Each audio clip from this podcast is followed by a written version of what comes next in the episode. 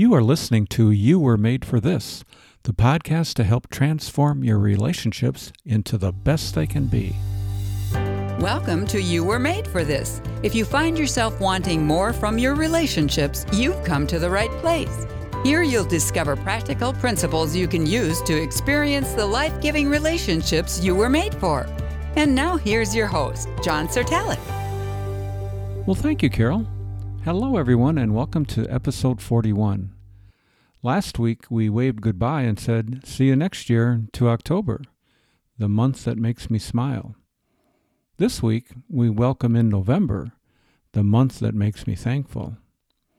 It's the month we remind ourselves of blessings in our life we often have the tendency to forget. You know, November is like our favorite out of state relative who arrives once a year on our doorstep, smiling ear to ear, with arms wide open with hugs for everyone.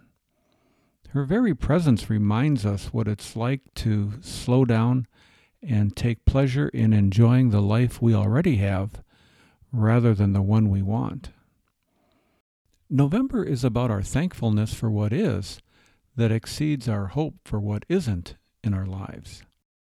It's the month to remind ourselves that at the end of the day, nothing enriches our life more than relationships.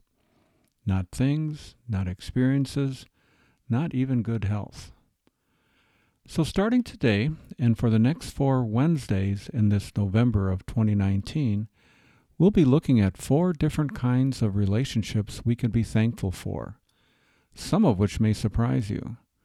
Four relationships that add rich meaning and purpose to our life. Well, to start things off in this episode, I'd like us to consider the cheerleaders in our life. I've been blessed with a number of cheerleaders in my life. Three in particular stand out. I'll start with Jennifer, our daughter. She was born in November, this month of thankfulness, November 11th to be exact. She wrote a four page email to me a year and a half ago, encouraging me to get the training I needed to start this podcast. Now, Janet was cheering me on. My wife Janet was cheering me on as well.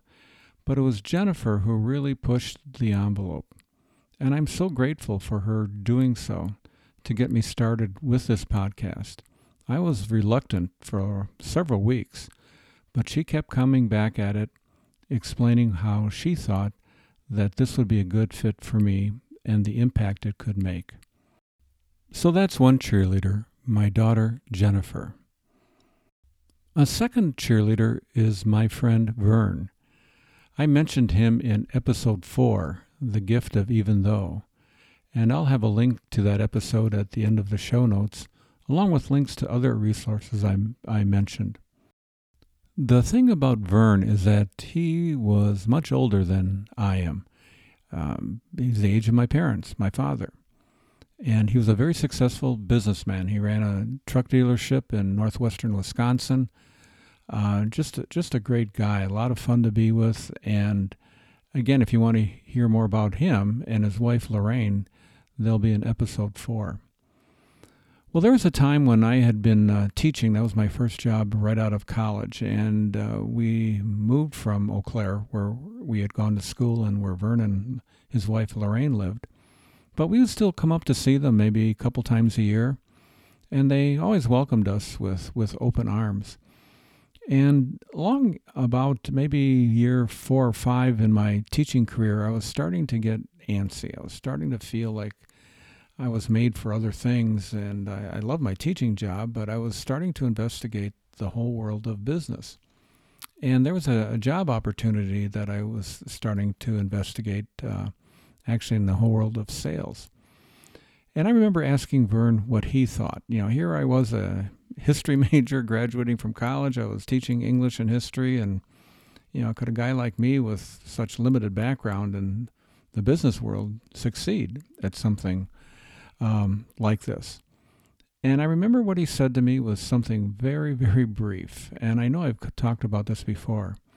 When I explained the, the sales job I was interested in, he said these, sim- these simple words You know, I think you'd be very good at that. Hmm. Well, sadly, by the time this episode airs, uh, Janet and I will have attended his wife Lorraine's memorial service. Uh, she passed away several weeks ago, and you know she was 94. The last time we talked with her and, and Vern was right before Thanksgiving last year, and I just remember her her refrain that she said a number of times in that phone call. We've had such a good life. Well, part of their good life was Vern and, and Lorraine as well, just being really good cheerleaders, really encouraging people, encouraging people not just with their words, but with their actions and with how they lived life. Um, you know, when it's Vern's time to go, he's going to be greatly missed, just as we deeply miss Lorraine right now. So that's a, that's the second cheerleader in my life that's had a great impact, my friend Vern. A third cheerleader is someone that I met in Florida several years ago. I was taking trips down there twice, maybe three times a year for a while to a mission organization who was putting on their Missionary Care Week. And it's uh, there where I first met Debbie. And in talking with Debbie, I was talking to her about this book I was writing, uh, Them, The Richer Life Found in Caring for Others. And this was taking me like several years. It actually took me four years to write the book. Well, each time I would go down to Florida and put on this conference, and she's part of the staff, and we'd chat, and, and, and she kept asking me about the book. And I just kind of tried to put her off, and I said, Well, it's a work in progress. And she said, You know, I really would like to see the rough draft of the manuscript, so the next time you come down, um, bring a copy with you. Well, I did. So the next time I, I came down for the next conference, I, I brought a copy of the manuscript and uh, gave it to her, and she took it home that night. And the next day, um, she wanted to talk about. In fact, we were um, a bunch of us were on the way to uh, to the dining hall. We had to walk across this uh, campus, and uh, she caught up with me and, and, and pulled out this manuscript and just started reading from it and telling me how much she really liked it. And she was just really excited. It seemed very genuine, and uh, there were parts of it that she found very moving. And, and she just wrote about it, in a, in a, or talked about it, I should say, in a fair amount of detail.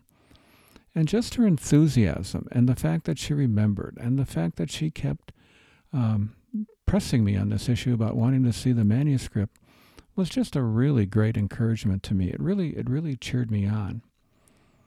Well, eventually the book was published and I sent her a copy. And then she wrote a really great review for iTunes.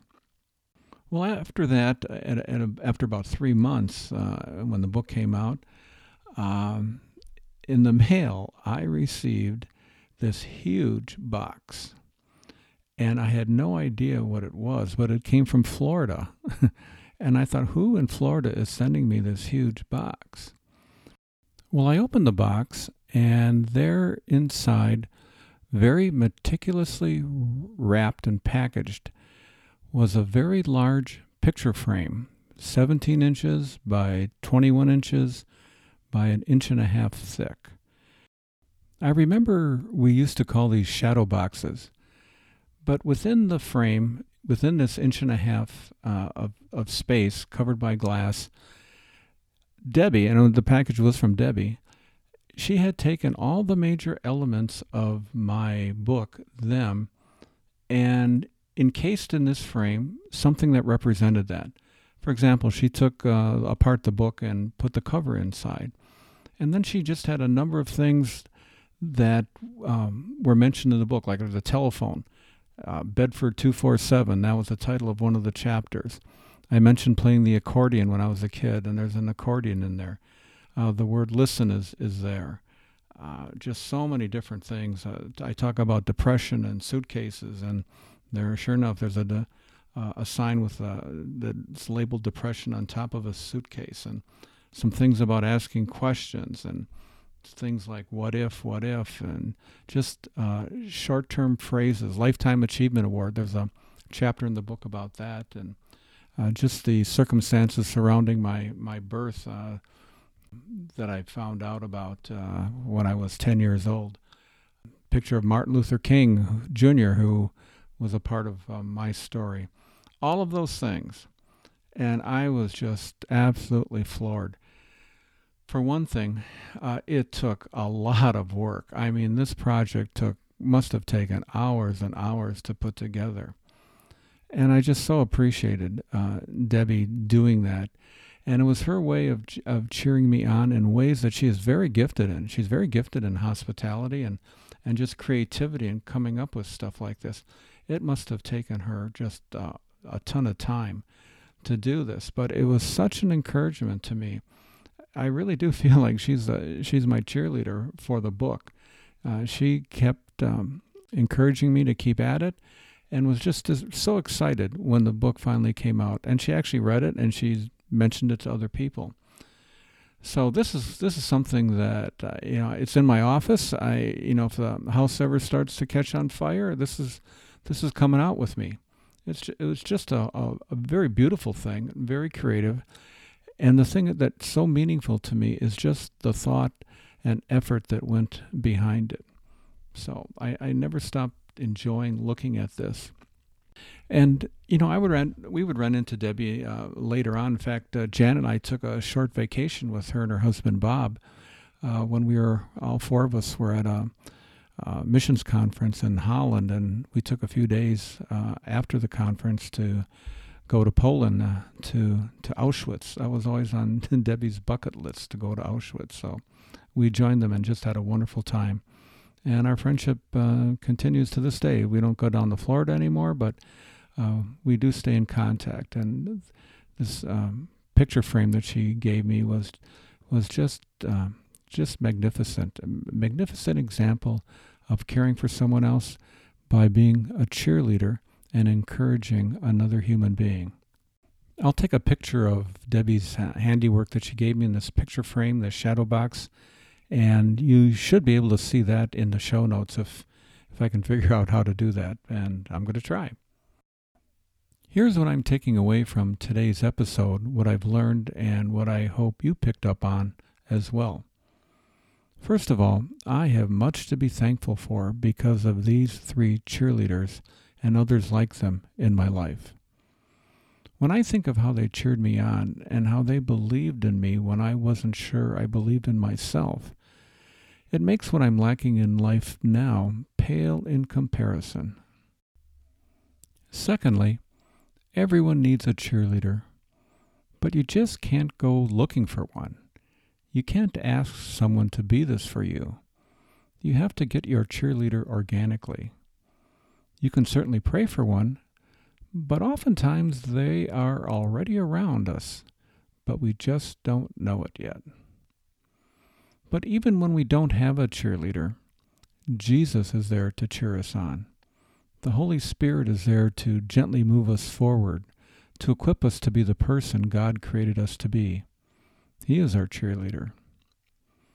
Another thing I'm reminded of in this episode and by these cheerleaders is that when you don't have one, when you don't have a cheerleader, it doesn't stop you from being one yourself for another person. Here's an example. A number of years ago, when our uh, grandkids were in elementary school, Janet and I volunteered once a month for an hour at our kids' uh, school. And our job was to go around to the different workstations uh, where these kids were working, and usually with desks uh, put together in groups of five and to just help the kids with their homework. And I remember one boy that I uh, I was assigned to, who was just having a really hard time with something, and I think he was in first or second grade, and uh, he he he started crying because he didn't understand something. So I tried to be as gentle as I could with him, put my arm on his shoulder, and just really tried to encourage him and told him, you know, you can do this. And I explained a few things about uh, what he was working on that that uh, that seemed to help him. And I thought, you know, this kid needs a cheerleader. He doesn't need someone to to yell at him. Uh, he doesn't need someone to uh, correct him. He just needs someone to cheer him on, to encourage him. And I got uh, such satisfaction uh, from that. Another example of being a cheerleader happened a few years ago. Um, we were at a restaurant and uh, we were meeting some friends at, at this restaurant, and uh, we started talking to the waitress. And uh, this was in um, the college town where, where Jen and I went to school, went to college.